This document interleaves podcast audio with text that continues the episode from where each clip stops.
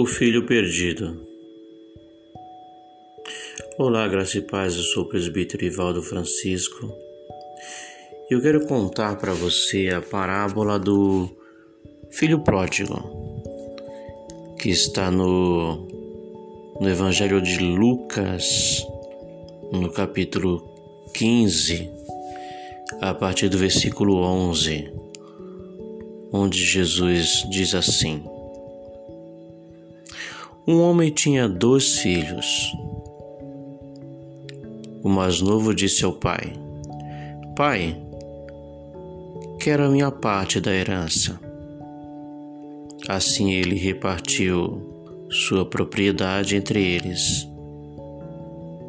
Não muito tempo depois, o filho mais novo reuniu tudo o que tinha e foi para uma região do estante e lá desperdiçou seus bens vivendo irresponsavelmente.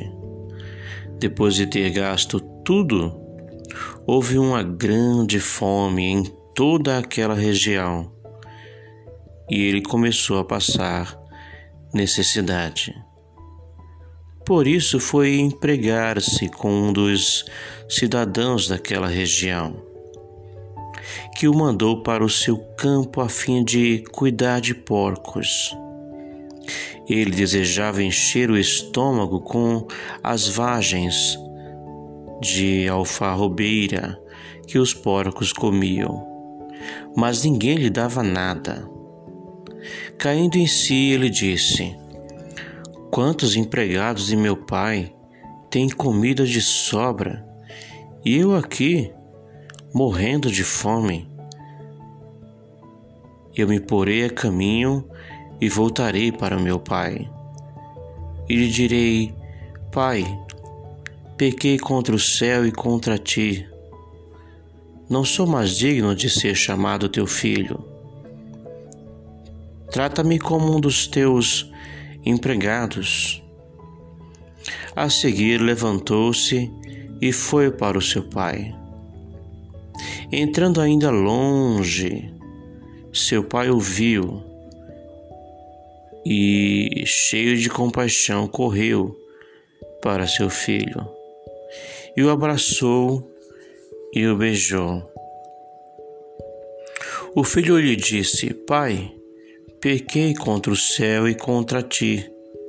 Não sou mais digno de ser chamado teu filho. Mas o pai disse aos seus servos: Depressa, tragam a melhor roupa e vistam ele. Coloquem um anel em seu dedo e calçados em seus pés. Tragam um novilho gordo e matem-no. Vamos fazer uma festa e alegrar-nos, pois este meu filho estava morto e voltou à vida estava perdido e foi achado, e começaram a festejar o seu regresso. Enquanto isso, o filho mais velho estava no campo. Quando se aproximou da casa, ouviu a música e a dança. Então chamou um dos servos e perguntou-lhe o que estava acontecendo. Este lhe respondeu: seu irmão voltou e seu pai matou o novilho gordo porque o recebeu de volta são e salvo. O filho mais velho encheu-se de ira e não quis entrar. Então seu pai saiu e insistiu com ele. Mas ele respondeu a seu pai: Olha, todos esses anos tenho trabalhado como um escravo a teu serviço e nunca desobedeci às tuas ordens. Mas tu nunca me deste nenhum cabrito para eu festejar com os meus amigos.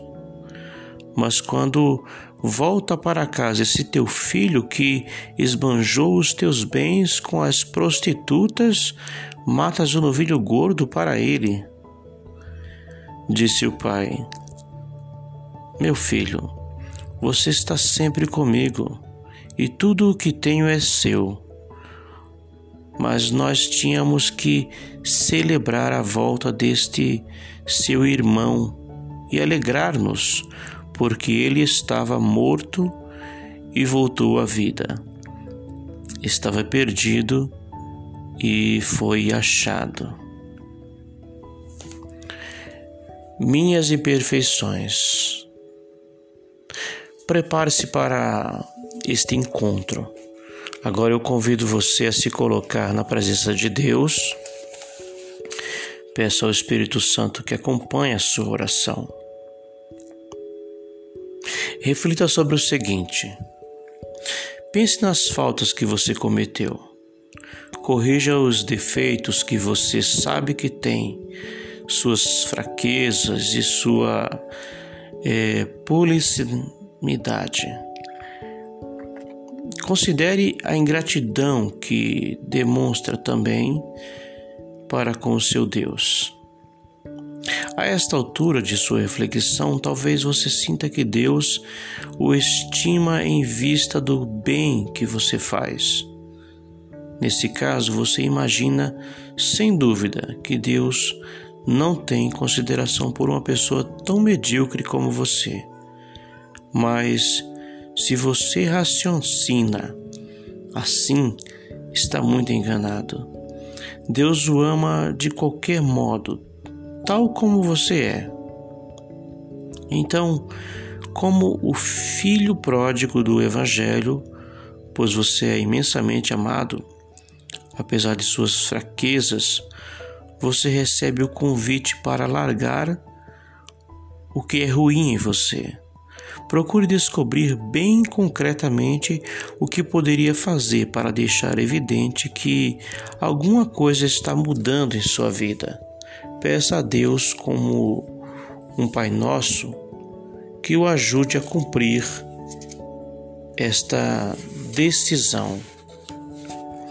Graça e paz. Amém.